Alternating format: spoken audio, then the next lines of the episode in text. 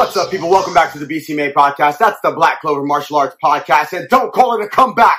I've been here for years, been rocking my peers, putting suckers in fear, making their tears rain down like a monsoon. Listen to the bass go boom, explosion.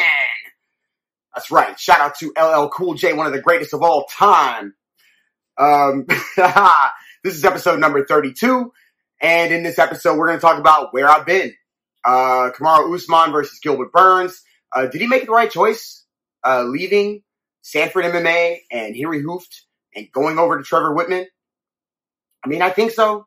I don't know. But first, if you live in the Miami area and you want to learn Muay Thai, maybe a little self-defense, get in shape, hit us up at www.luckysmt.com or drop us a line at Lucky's Muay Thai on Instagram. And we'll get back with you, man. Set you up with a plan to come by and check out the gym. If you like it, you stick around. If you don't, we still love you. We have a lot of people that have come through and signed up. We've had a lot of people just try the place out. We're so appreciative. We're so grateful. We're knocking down some walls. We're expanding, adding some mats, adding some bags. And we're doing this all because of the support that we've gotten from you. So thank you all so much. And remember, hit us up, www.luckysmt.com, if you want to come through and learn some Muay Thai and have some fun. Join a cool-ass family.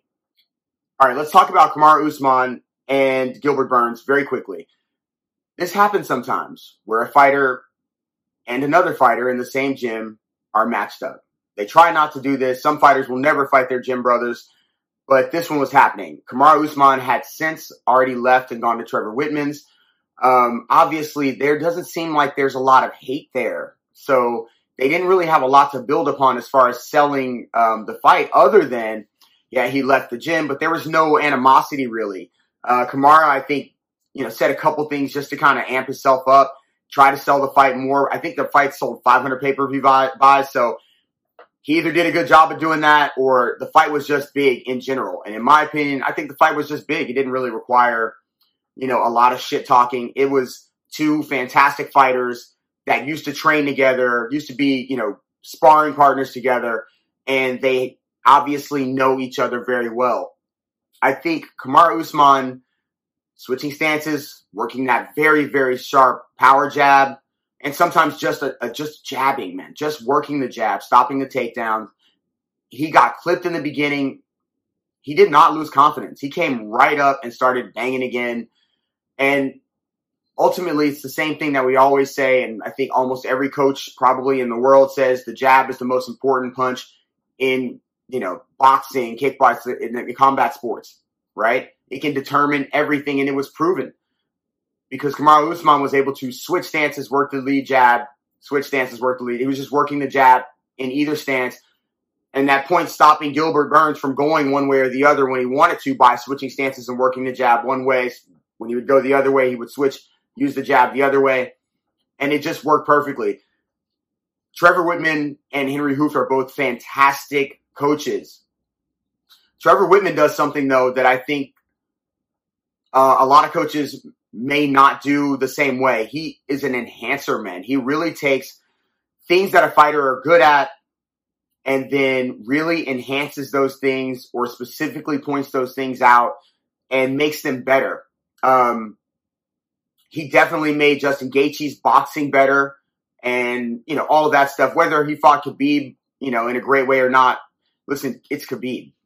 It is what it is. He was destroying those legs. It just didn't matter. Like, Khabib was there to take him down. And he was in a firefight with Poirier before he got stopped. So, it could have been Poirier that went out. And there were moments that Poirier said that, I had to dig deep for that. So, look, Trevor Whitman is a great coach and he is an enhancer. So, if you go there already with a good skill set, he is going to enhance that skill set to put you in the best position to win. I don't know if he's the greatest game planner. It seems like there are some other coaches, Greg Jackson, Faraz Sahabi, that I would maybe say are a little bit better game planners. But he definitely is one of the best, most passionate coaches out there. And Henry Hooft, we already know what he is. We know what he is. He's one of the best striking and all-around MMA coaches, I guess, now that we've ever seen. We've seen him do a lot of things with a lot of fighters. And, look, man, there was no love lost. It was a fantastic fight. Shout-out to Gilbert Burns and Kamaru Usman. I think they both did a great job. And that's a tough stage, man, against a beast. And Gilbert Burns seemed to be supremely focused and ready for that moment as you watch the videos leading up, the embeddeds and so forth. And it just didn't go his way. He had an opportunity and he couldn't jump on it, couldn't capitalize on it. And maybe that's because Kamaru did what he needed to do to neutralize that moment.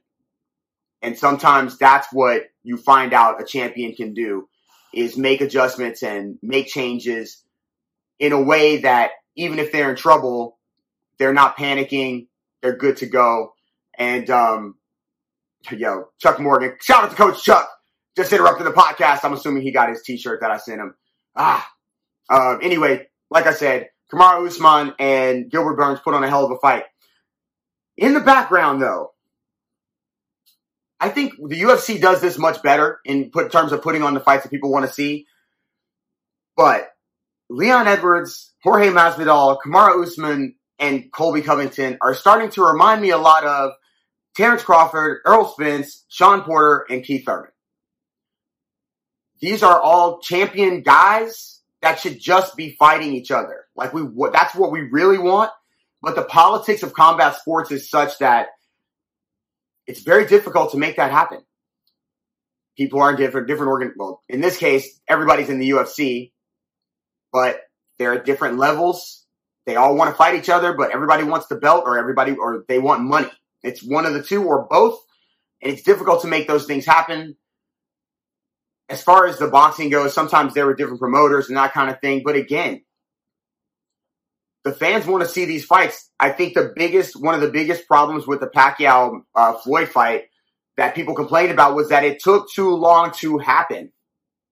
It could have happened earlier. And here we are with a lot of these guys that are all in their sort of, early fighting primes or in their primes or getting to that point. They should all be fighting in boxing and MMA, whatever the case may be.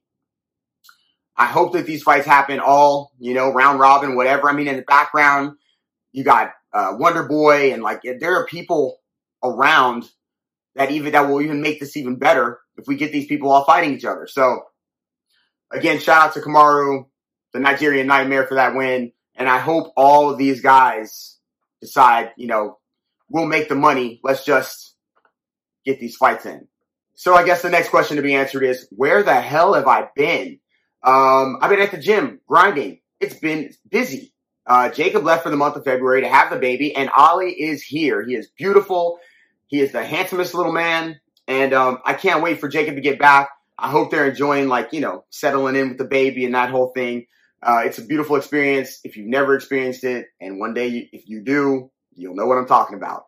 But it's been busy at the gym. We've had some new members. We've had some members that have been there for a couple of months, and members that have been there for a couple of years. And we're growing and growing, and now we have to expand. We're knocking down some walls. We're adding some mats. We're adding some bags. And it's a great thing. But it's kept me extremely, extremely busy. So we're looking forward to the future. And I got fighters fighting. I got two fighting this month, two fighting next month. And I have some more that are some young prospects that I'm excited to work with and develop over the next, who knows how long. But it's dope, man. And I cannot complain about the time I've been spending. I just wish I could spend more time over here with you. But I will. Jacob's back in a week and a half, and I'll be able to get these back to you regularly.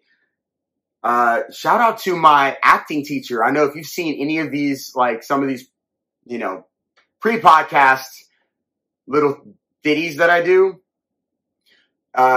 some of that is because of our Bruce Elliott, and he is my acting teacher from my first college that I went to, and he really roped me into acting, and I hit him up on Twitter.